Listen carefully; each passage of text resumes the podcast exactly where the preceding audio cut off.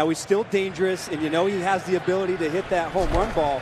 But the more he becomes decisive, the better he'll be against his defense. Allen able to get it out. It's Benjamin. Bobbles it for a moment. Benjamin still going. Taking a host of tacklers with him on his back.